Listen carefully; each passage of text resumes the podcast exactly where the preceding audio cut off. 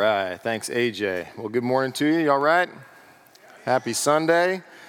Uh, you know, one of the reasons that we uh, landed on doing one service is that uh, we want to kind of, as we come out of COVID, we want to be able to regather and look at all the people together who are in this church in one space. So, you guys, as the 11 o'clock service, will get to meet the individuals who wake up early on a Sunday morning. I'm excited for that for you you're going to go, wow, that's what you do on Sunday. So we're all going to be together, 10 o'clock. It's going to be great. Looking forward to that. Uh, all right, hey, if you're new, my name is Steve. Welcome to Citadel Square. We're in a study of the book of Revelation. So if you've got a Bible, uh, go ahead and grab it and turn to Revelation chapter 12. If you don't have one, there should be a Bible in the pew rack in front of you somewhere, a black one. Uh, if you don't have one, go ahead and grab it, take it, read it, and that's our gift to you. Revelation chapter 12. We've been moving sequentially through this book and watching uh, as the wrath of God is poured out on the planet for sin. Uh, and we come today to a section of scripture that's going to be kind of a break and a biographical section between chapter 12 and chapter 15, where we're going to look at one particular individual and his influence. We are going to look at the career of Satan. Uh, Satan um, may bring up lots of different mental images for you. Uh, it, it, may bring up the serpent in the garden. It may bring up uh, Paul's words in Ephesians, where he talks about taking up the full armor of God that we may take our stand against the devil. Um, it may be uh, more of a cultural picture to you that the devil is kind of a joke. And the devil isn't really spoken of in any sort of serious terms in our culture, that he's seen kind of as in commercials or in YouTube videos as somewhat of a joke and somewhat of a uh, horned individual with a pitchfork and a tail. But uh, throughout the Bible, Satan's career is somewhat behind the scenes. You don't see a lot of who he is, only in flashes and in moments until the book of Revelation. The book of Revelation pulls back the curtain and pulls back the veil and shows you who Satan is, what he's been doing, what his ambition and his agenda is, what his work is in opposing God's purposes and God's people all throughout the ages. And the most explicit definition, the most explicit uh, picture we get of Satan is in Revelation 12 and in Revelation 13. His work comes to light in the book of Revelation, that he's very active, very visible. You're very clear as God shows you here's what this created being has done, here's what this created being is doing to oppose God and to his purposes. And then we get into Revelation chapter 13. Next week, we're going to see Satan take over the world that he becomes and works through the, uh, the large political uh, world power and through the Antichrist who takes his seat in the temple of God. We mentioned him a little bit last week, but we'll see him in full and living color in chapter 12 and chapter 13. This is one of those chapters that I started and thought I was going to be able to get through in one message, but I am not. So when we go to one service, I can preach for two hours and it won't be that big a deal. It'll be kind of normal. We'll be able to go all till noon and we'll all be good. But when you preach two services, you got to cut down your material. So we're only going to make it in this uh, chapter all the way down to about verse 12 because there's something in this chapter that is so important and it's so uh, normal and common for uh, you and whoever you are in um, your spiritual life that sooner or later you feel these moments in life where you recognize that you are not the person you want to be. Where you hit a valley in life and you hit a struggle in life and you feel the tension between who you ought to be and who you are. That you get caught in a sin, or you say something that you shouldn't, or you're irrationally angry, or lustful, or comparing against others, and you feel the tension as somebody who walks with Christ between who he calls me to be and, quite frankly, who I am right now. And that can lead to feelings of shame and embarrassment and condemnation and uncertainty about Christ and his love for me, about whether or not God can work in this scenario, in this situation. And what I want to show you today from Revelation chapter 12 is that's exactly where Satan works. When Satan shows up in the scriptures, we said this before when we looked at the work of demons, that the demons who show up in the New Testament work primarily in deception. Jesus talks about Satan as being the father of lies. But we're going to see him utilize one particular tactic to discourage and drive you to despair, to cause you to, to wonder whether or not the truth of the gospel is alive and well in your life and in your heart. And all of that is going to be in Revelation chapter 12, okay? We're going to have, we call this uh, message the woman, the dragon, and the war. Uh, and that's what we're going to see here in uh, Revelation chapter 12 together. All right, you with me? All right, let's pray together and ask God for his grace. Father in heaven, thanks for your word. For those who come in uh, to this place here this morning and sing the songs and, and read the scripture together, but still feel unqualified, who still feel despairing over where their life and their spiritual situation is right now, Father, I pray that for just these few minutes, they would gain a greater understanding of your love for them. That you would blow away the fog of uncertainty and doubt and despair and discouragement, and that we would see clearly the love of Jesus Christ for us in what he's done for us on the cross.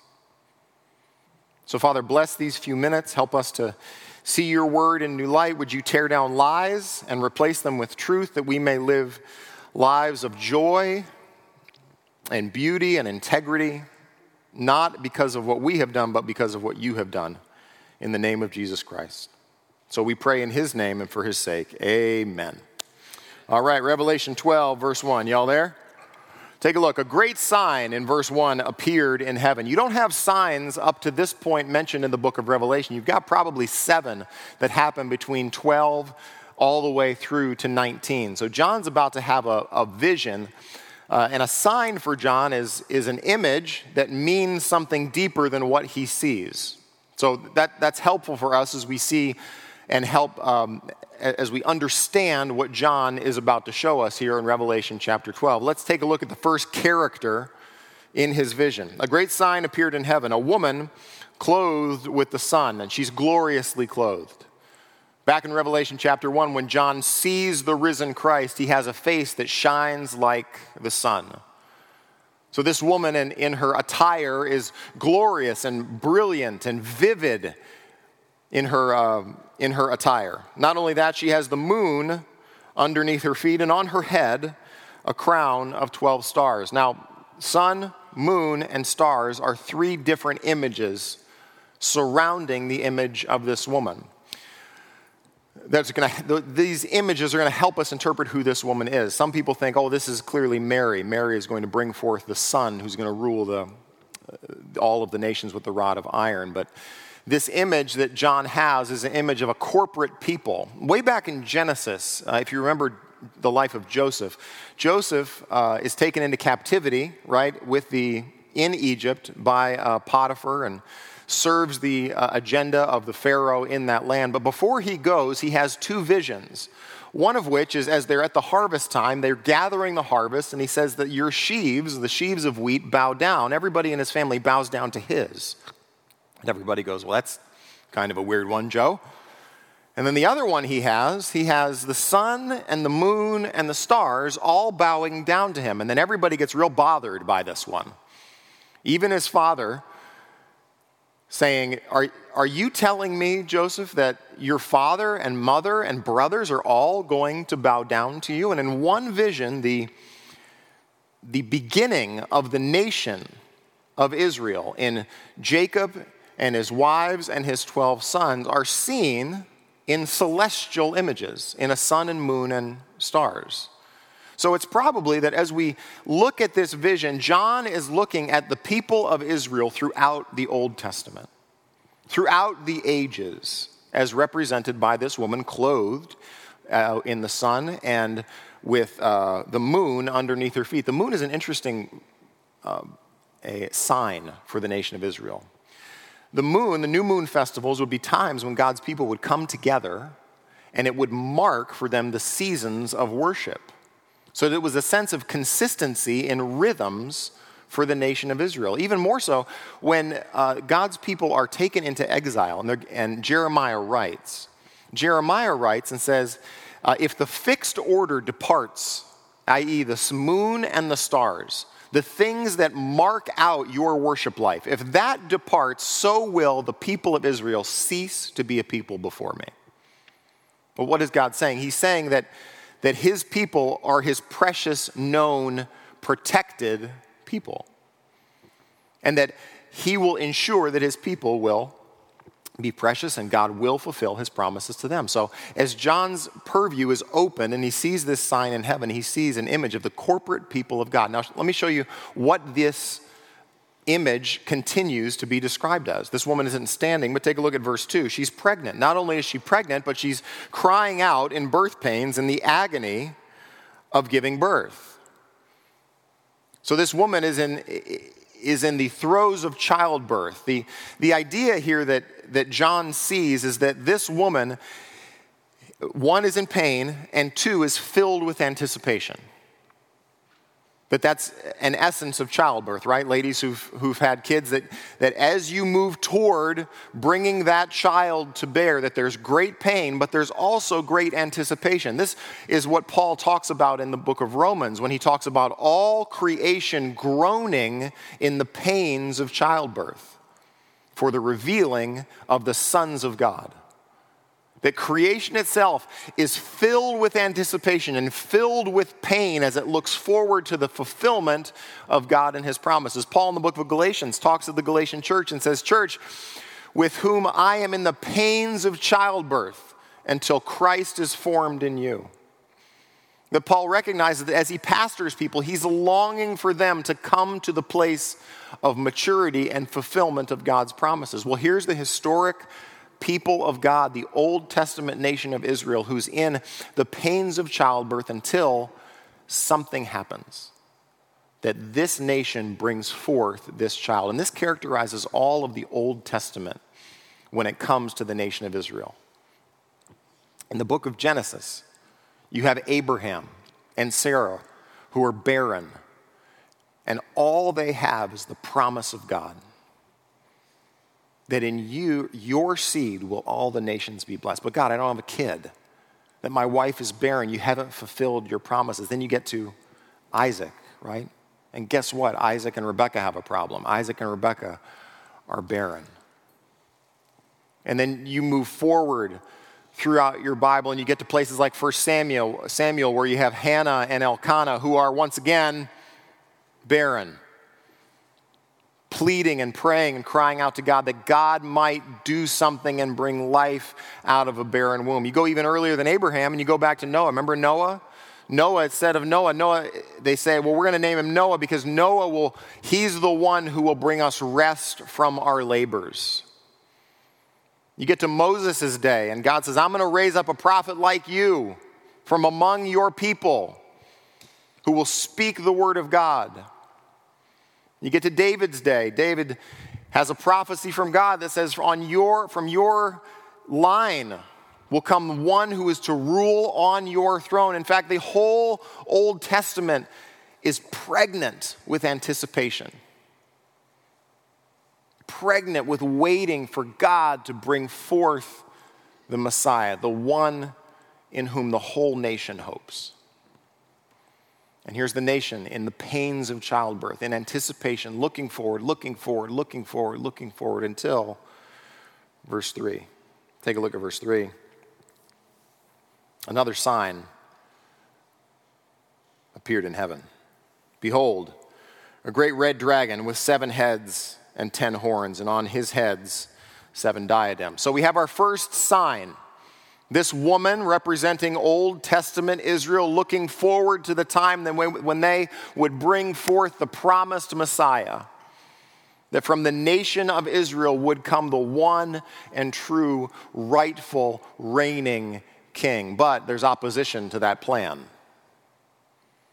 We have a woman who's in the latter stages of childbirth, and before her stands a dragon a great red dragon with seven heads and ten horns, and on his heads, seven diadems. So you have a picture of power and rule and authority. So you have the corporate people of God opposed by a corporate image here of a dragon with seven heads, ten horns, seven diadems authority, power, and rulership. Now, we've looked at this before in the book of Daniel. Back in the book of Daniel, we've looked at the Ancient of Days and we looked at the one like a son of man presented before the Ancient of Days. And I want to show you and go back and take a look at Daniel just for a second. Turn back to Daniel chapter 7. Keep your finger there in Revelation and go back to Daniel chapter 7. You may have a cross reference in your Bible that quotes this, but Daniel's um, book has to do with uh, kingdoms. And Daniel, while he's in exile, has these visions of kingdoms and things that are happening in his day, and kings that will arise, and kings that will fall, and kings that will take their place. And in the midst of Daniel chapter 7, he gets an image and a vision of multiple subsequent kingdoms. And his image and his vision he sees these political world powers rise, and they're called, in Daniel's vision, beasts. Beasts are, are images of great power, savage authority, but with no conscience, no morality connected to them. Now, take a look at Daniel chapter 7, verse 7. You'll see uh, the heading of Daniel chapter 7 is the vision of the four beasts. And I'm going to skip the first three and take a look at just the fourth one, starting in verse 7. After this, I saw in the night visions, and behold, a fourth beast, terrifying and dreadful and exceedingly strong. It had great iron teeth It devoured and broke in pieces and stamped what was left with its feet. It was different from all the beasts that were before it, and it had ten horns, just like Revelation 12. I considered the horns, and behold, there came up among them another horn, a little one, before which three of the first horns were plucked up by the roots. And behold, in this horn were eyes like the eyes of a man, and a mouth speaking great things. There's coming in the latter years of the Great Tribulation period one world power led by one devastating individual, which will be the Antichrist. We'll look at that next week in Revelation 13. But in Dan- if you're still in Daniel 7 there, move forward down to Daniel 7, verse 19. We see the Ancient of Days, the Son of Man given dominion, the one who has the authority and a kingdom that he receives that will have no end. And then we move forward to talk about the fourth beast. Look at Daniel 7, verse 19. I desire to know the truth about the fourth beast, which was different from all the rest exceedingly terrifying, with its teeth of iron and claws of bronze, in which devoured and broke in pieces, and stamped which what was left with his feet. And about the ten horns that were on its head, and the other horn that came up, and before which three of them fell, the horn that had eyes and a mouth, that spoke great things, and that seemed greater than its companions. As I looked, this horn made war with the saints and prevailed over them until the Ancient of Days came, and judgment was given for the saints of the Most High, and the time came when the saints possessed the kingdom. Now, come back to Revelation. In the latter days, you're going to have a 10 nation confederacy come together that will ultimately be led by one particular individual that will put down three rulers, take his place, and he will be the singular ruler. He's what we looked at earlier in the book of, or the chapter 11 of this book, the abomination of desolation that takes his seat in the temple of God and demands that everyone, everywhere, worship him. He's the final political power that will oppose and attack the nation of Israel. Now, the seven heads in, in Revelation chapter 12 are the seven historical uh, political powers that oppose the nation of Israel. Your first one in your Bible begins in Exodus, doesn't it? That you have Egypt. And you move from Egypt and you have Assyria. And then from Assyria, that takes the northern nation into captivity, you have Babylon. And then you have the Medes and the Persians. And then you have the Greeks. Then you have the Romans. And you have the seventh final kingdom that will be the kingdom of the beast from Daniel 7 and Revelation 13. And behind these world powers, in every season of Israel's existence, Satan waits. And Satan opposes. And Satan brings to political power individuals who will serve his purposes to pursue, oppress, and destroy the people of Israel. And here we are back in Revelation chapter 12, and the same thing will happen here. Now look at verse 4. His tail swept down a third of the stars in heaven. Have you ever heard the, the statement that Satan led a rebellion of angels out of heaven, and it was a third of the angels? This comes from this verse here. It's probably not that he took a third of the stars that were on the woman's head, but that he took a third of the stars that were in the heavens, probably a third of the angelic armies.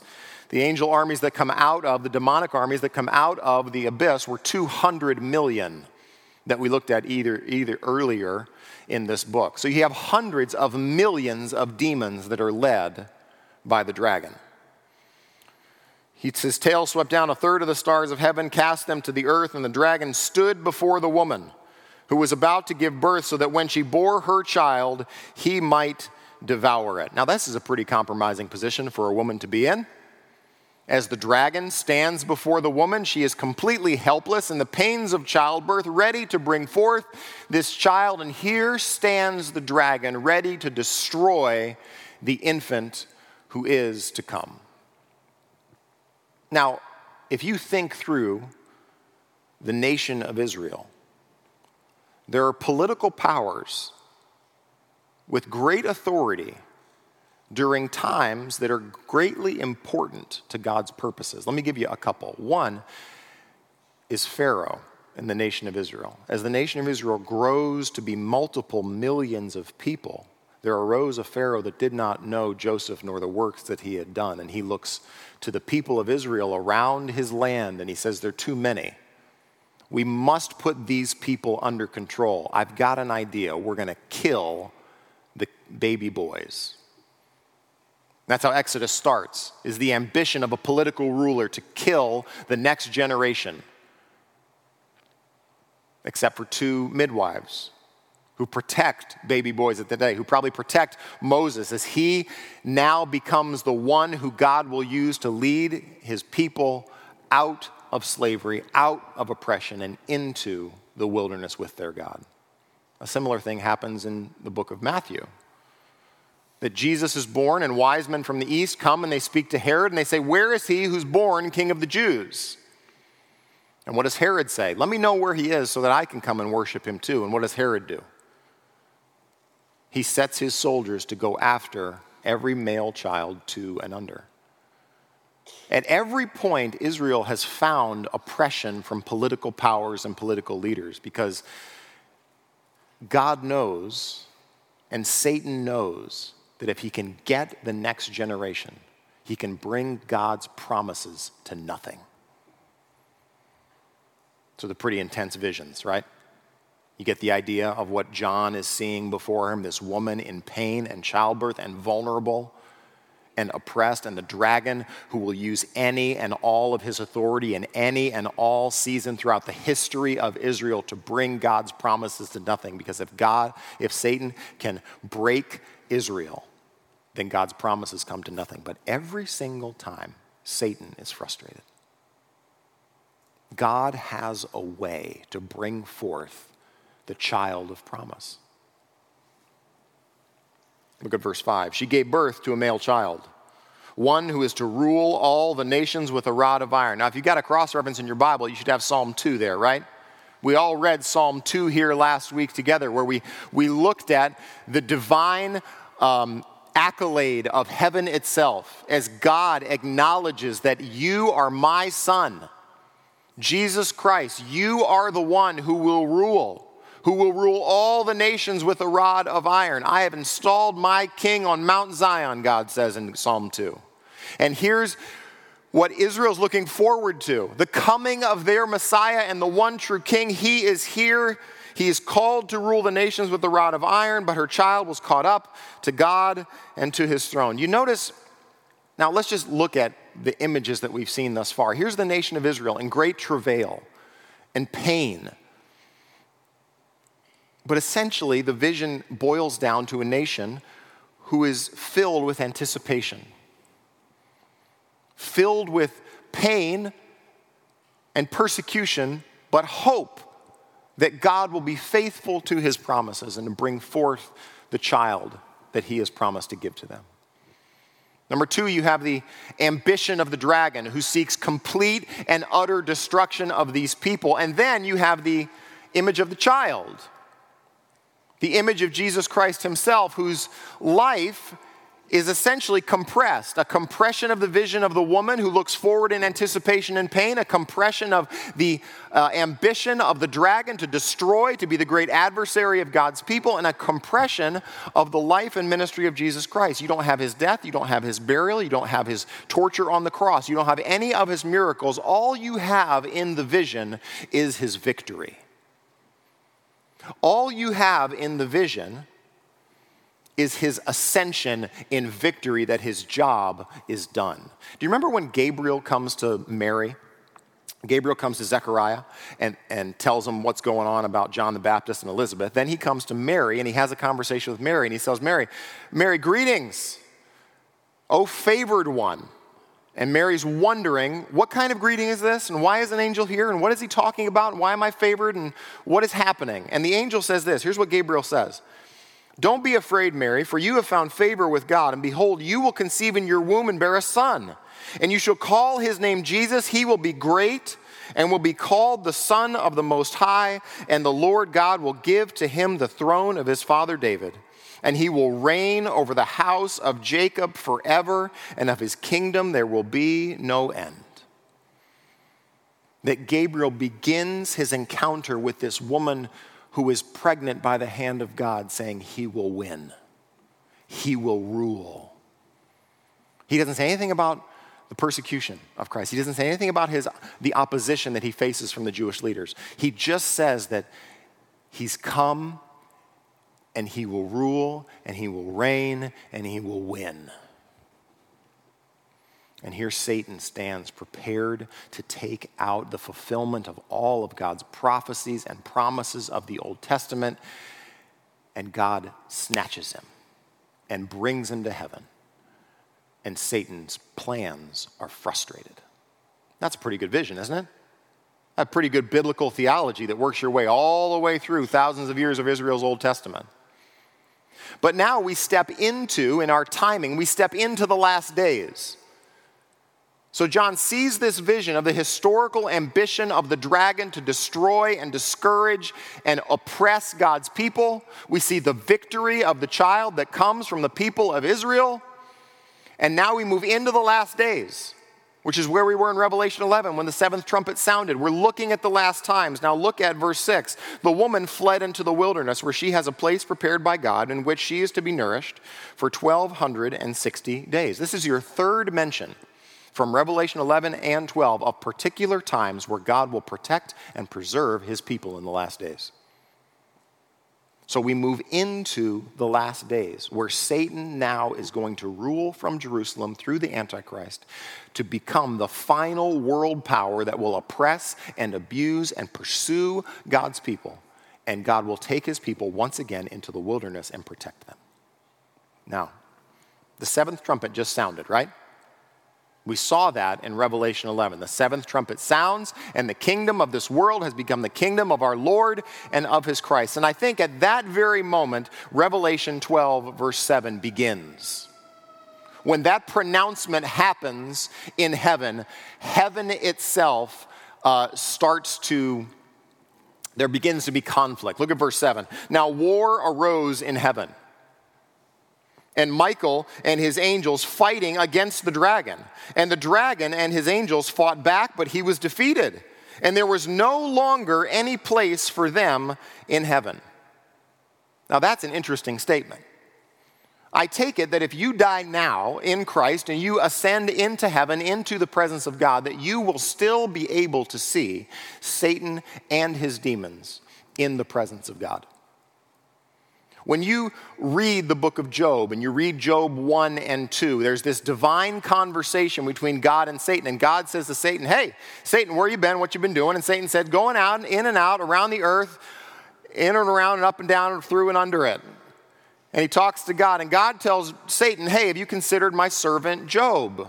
And that begins this temptation and accusation and oppression of Job because Satan has a theory about Job. He says, God, Job worships you because you bless him and you've put protection around him. He doesn't really love you and worship you and honor you as God he, for who you are. He does it because you give him perks. God says, All right, you can have him. And then you have the drama of God and Satan. There's another spot in 1 Kings. In 1 Kings, there's a king named Ahab who's ruling, and he's coming to the end of his rule, and God is getting ready to depose this king Ahab and bring him to his end. And there's a prophet named Micaiah who's, who's, standing before Ahab and another king at the time, and he has a vision, and he said, The Lord was on his throne, and the hosts were gathered before him. And the Lord asks a question and says, Who will entice Ahab to go up to this battle so that he might die and I might be done with my purposes in him and his life?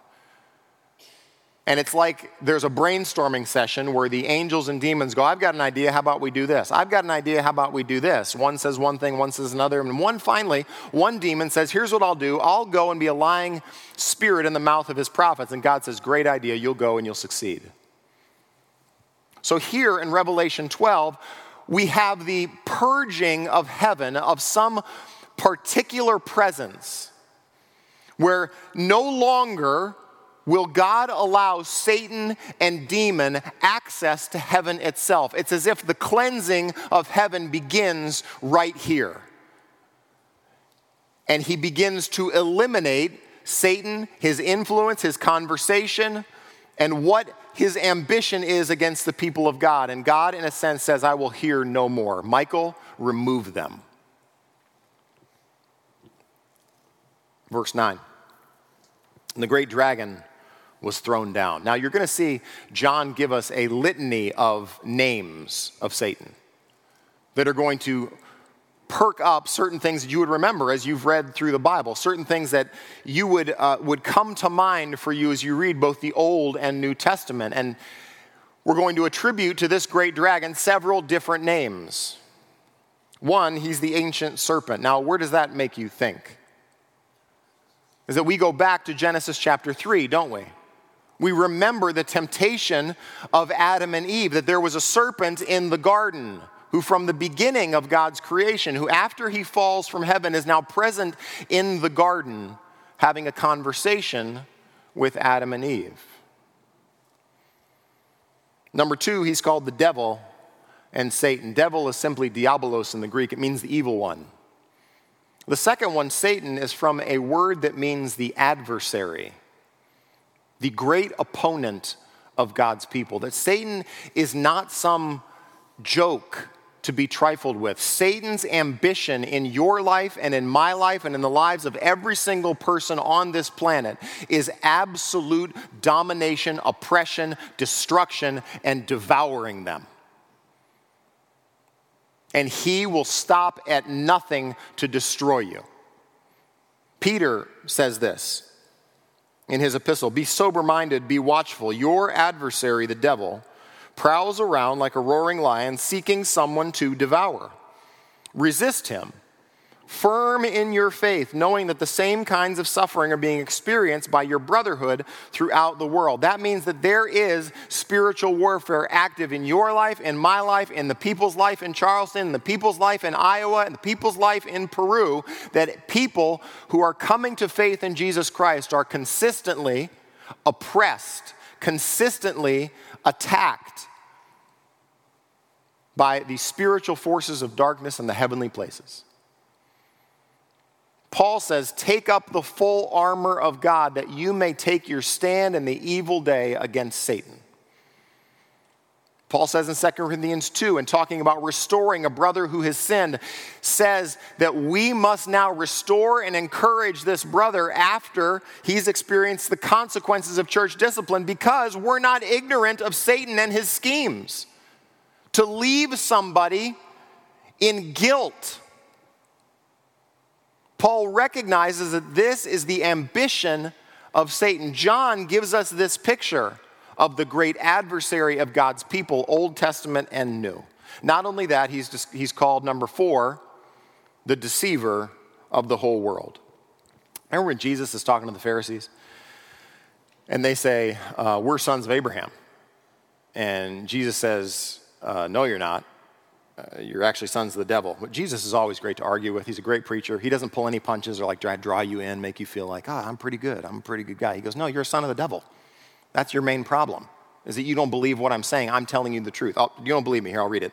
Why do you understand? Don't you understand what I say? This is John 8 43. It's because you cannot bear to hear my word. You don't listen to me because you don't want to listen to me, because my words are true. You are of your father, the devil. And your will is to do your father's desires. He was a murderer from the beginning and does not stand in the truth because there is no truth in him. When he lies, he speaks out of his own character, for he is a liar and the father of lies. The great deceiver of the whole world. This is what we looked at several weeks ago in 1 John 4, talking about testing the spirits to see if they come from God. Any spirit that does not confess that Jesus has come in the flesh is not from God. Be aware of the winds of doctrine that are out there that would say and propose to you anything other than the incarnation, death, burial, and resurrection of Jesus Christ. You with me? Look at verse 10. And I heard, now imagine this. How do angels fight? I don't know, but here it is.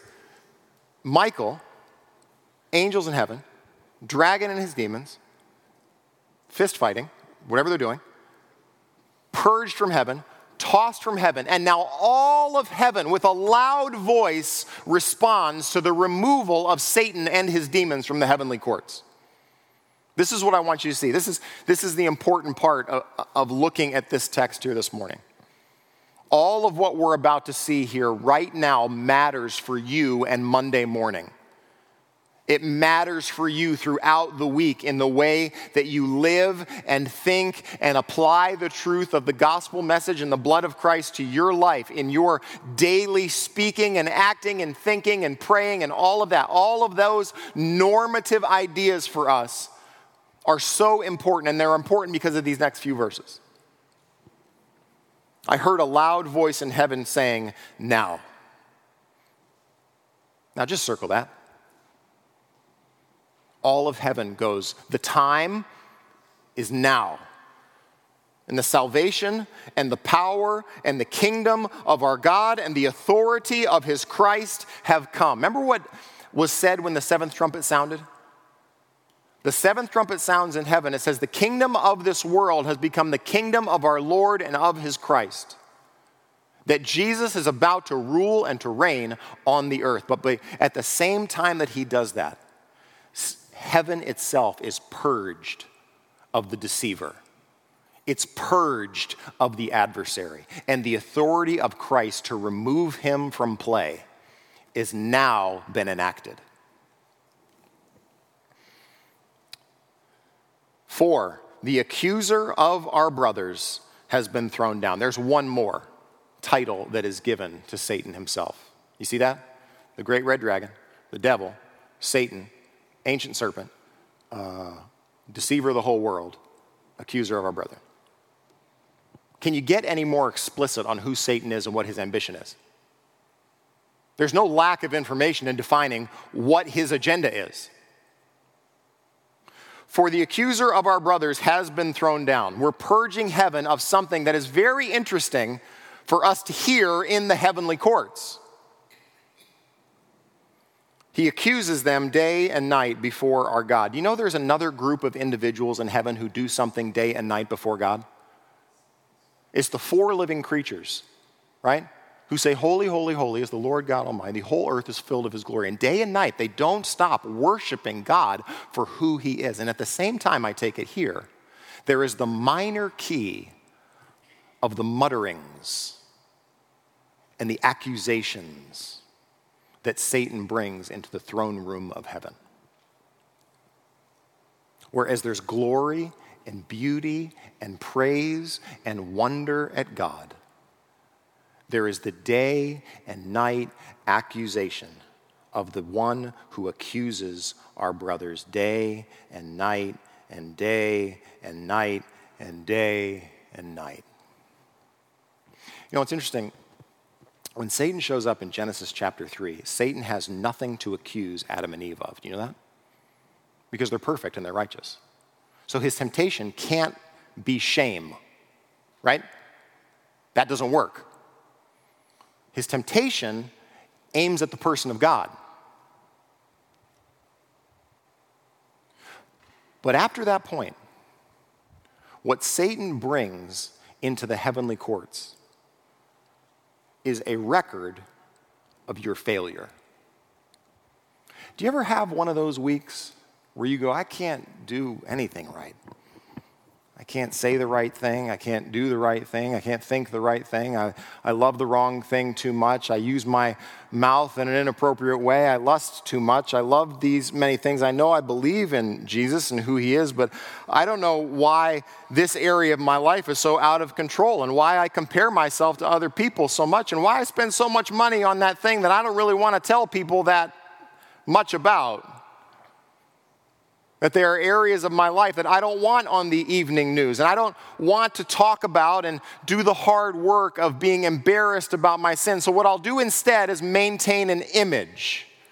And that we live in a time where our culture mandates that you present some kind of image.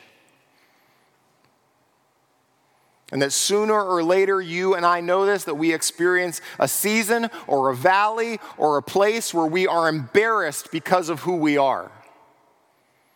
Where we're filled with regret and guilt and shame that though we know and love and serve and follow Jesus from what we say, our lives don't match who we feel we ought to be. You ever been there? See, when Satan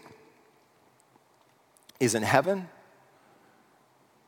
it's hard to lie to an omnipotent, omniscient being. Would you agree? That God can see through all that, right? God has no problem with Satan. When Jesus faces Satan, it's not like Jesus is confused by the temptations. He cuts right to the heart of the temptation and lands on them with the word of God, right? See, in heaven, Satan doesn't need to be omniscient. He doesn't need to know everything. All he's got to do is watch you and go, see?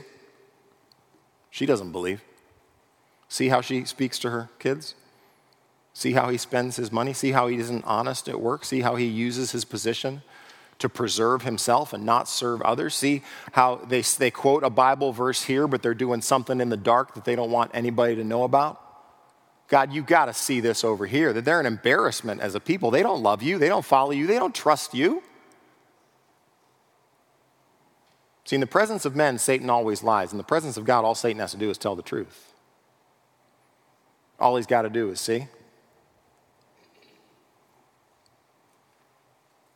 In ancient Rome, there was an a individual that was known as the delator. A delator is Latin for denouncer.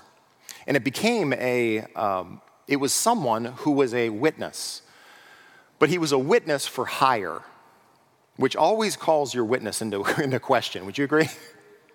that when you can pay a witness to make sure that he witnesses just the right thing, he became, it became a very lucrative possess, uh, uh, profession because you had people in power who would face political rivals at the time, and all they'd have to do is hire a delator.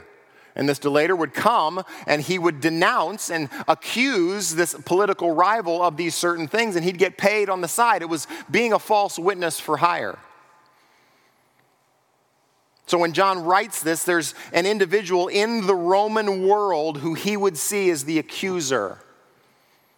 And here in heaven itself, here stands the one who accuses God's people before his throne. If you've ever read, don't, I won't have time to turn to this now, but Zechariah chapter 3 is a vision that, Zechariah, that uh, Zechariah is given of Joshua the high priest standing before the angel of the Lord, clothed in dirty garments. And Satan stands at his right hand and he accuses him and he lists his failures and his inability to keep the covenant and, and his lack of righteousness. And all of that is brought out into vivid, uh, in a vivid image before Zechariah. And Zechariah sees that he has no, that Joshua has no hope as the high priest of the nation to even come before the presence of God. Until God says, Isn't the Lord rebuke you, Satan? Isn't this a brand plucked from the fire? Haven't I taken him and protected him? And then it moves on and it says that he clothes Joshua in a white turban and in beautiful white garments. And the angel of the Lord stands there and says, I have taken away your iniquity. What are you going to do this week when you feel the mutterings in your mind and in your brain and in conversations where you know that you aren't the man or the woman that you ought to be? Where are you going to go? You going to solve it with personal discipline? Is that your solution?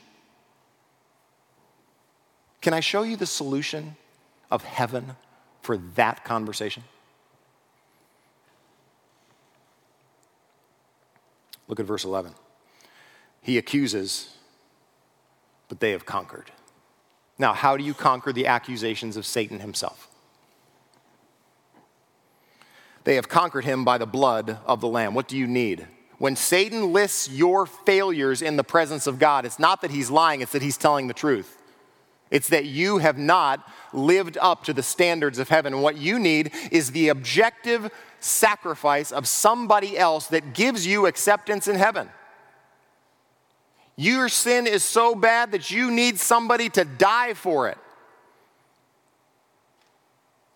And you conquer in that moment, not by personal discipline, not by trying harder, not by remembering your good days, but alone by the blood of the Lamb. Amen? That's why you conquer. You look away from yourself and you look to the objective sacrifice of Jesus Christ, the Lamb of God who takes away the sin of the world and you bring your shame and your regret and your embarrassment, and you receive from heaven itself divine commendation, divine justification that you are forgiven, redeemed, cleansed, and presented holy before his presence with great joy. Not only that, you conquer by the word of their testimony. What is our hope as a church? Our hope as a church is that we stand in this time and place in 2021 with a message of salvation for every single man and woman from every single background, from every single culture, time, and place, that they can be made right with God. And we hold up the testimony of Jesus Christ, saying that there's nothing else that can cleanse your sin and your shame and your embarrassment and your failure to keep the one true, holy, righteous law of God except for Jesus Christ.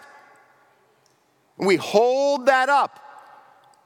I don't care what they say out there. We don't move on that, right? We believe He's the way, the truth, the life. We hold to the word of His testimony. How long do we hold it? For they love their lives, not their lives, even unto death. How long do we hold it? All the way to the end. So you're going to get to the end of your life and you're going to be on your deathbed and your, your brain waves are about to go flat and your heart's about to EKG stop and do all of that. And you are going to cling and hold to the blood of the Lamb that gives you welcome into heaven and you are going to say, I am justified alone by the blood of Christ. Nothing that I have done. I cling alone to the righteousness of Jesus Christ, and I go all the way to the end with that message. In any culture, in any relationship, in any job God calls me to, that we carry the word of testimony of Jesus Christ all the way to the end of our lives. And by that, we conquer the schemes of Satan. Did you notice how the male child escapes the attacks of Satan? Amen? He can't, he's got nothing to say. He can't attack that one. And we are safe in him. And that's the good news. Hebrews 12 talks about this that we have come to Mount Zion. We haven't come to the old mountain, the mountain of condemnation of the law and all that. We've come to Mount Zion and we've come to uh, angels and festal garments and all this beautiful heavenly victory scene. And we've come to uh, the spirits of the righteous made perfect and the blood of Christ that speaks a better word than Abel. You know what that means? Abel's blood cries out from the ground for justice. Jesus' blood cries out for forgiveness and redemption. So that your place in heaven is secure, not because of what you've done, because of what Jesus has done for you. Because you don't have to be ashamed. This is one of the themes for us as Christians that God knows everything about me. That while we were yet sinners, Christ died for us, right? So I don't have to fear confession. God knows everything about me. He's cleansed it, He's preserved me, He's protected me, and one day He will present me before the throne of heaven with great joy, without spot or blemish or any such thing, is what he says in Ephesians. So heaven itself is finally cleansed of the muttering of the accusations of Satan. Now, what happens on earth? Look at verse 12. Therefore, rejoice, O heavens. Can you imagine what it would be like to no longer have the accusations of heaven, of Satan in heaven? Heaven's finally like, whew, man, that's awesome. Somebody turn that station off. We're done with that guy listing the sins of God's people that are always met by the blood of the Lamb. And now the heavens explode in rejoicing. O heavens and you who dwell in them, but woe to you, earth and sea, for the devil has come down to you in great wrath, because he knows that his time is short. And from this point on, Satan goes on an all out war against the woman and those who hold to the testimony of Jesus Christ. So, we're about to celebrate communion. And we're about to do something that's so important for the life of the church. You know why? This isn't just like difficult to open bread and juice. This is a moment where we as a church say something that a lot of times people come to communion and they feel like we just got to be sad about all of our sin. But do you recognize that when we take communion together as a church, we are proclaiming the Lord's death until he comes? That means we are saying, Hebrews 9 talks about the blood of bulls and goats being unable to take away sin. But the blood of Christ has the ability to cleanse our conscience to serve the living God. You ever feel like you're unworthy to serve the purposes of God and the things that He's called you to because of your sin? That you can't, I can't serve because I don't, I'm not that holy. What we're doing in communion is coming together and saying that the blood of Jesus Christ holds greater sway over my life than my own personal conscience does, and awareness of the sins and accusations of my life. And we remember and rehearse again that Jesus died on the cross for me in my place to cleanse me from all sin and unrighteousness. Because we labor, unfortunately, under this constant threat and pressure of feeling like we've got to perform. And when we take communion together, we remember again what he has done for me. And when he has cleansed me, it is finished. That there is no more accusation, that there is no more condemnation for those who are in Christ Jesus. Do you believe that? So, this is such an important moment for us as a church because as we take communion, we silence the accusations once again. We silence the muttering in our lives and in our hearts and in our minds that says you're not worthy, you haven't attained, you haven't measured up, you aren't who you ought to be. And we go, No, I cling alone to the blood of the Lamb. So let's prepare our hearts together. Let's pray. Father in heaven, we come to this table reminded so often of the ways in which we fail to keep your covenant. But Father, we cling to the fact that the blood of Jesus Christ cleanses us from all unrighteousness. That he is the Lamb of God that takes away the sin of the world. For those this morning who come in and feel accused, I pray for freedom. I pray for a divine affirmation that the blood of Jesus Christ again testifies to his holy and acceptable sacrifice on the cross for us, and that we would leave this place as we partake of this meal reminded of your love and care and uh, service and pursuit of us when we were darkened to you. And may we stand and rejoice that our names are written in the Lamb's book of life because you loved us, you called us, you have redeemed us. And it's in Jesus' name that we pray. Amen.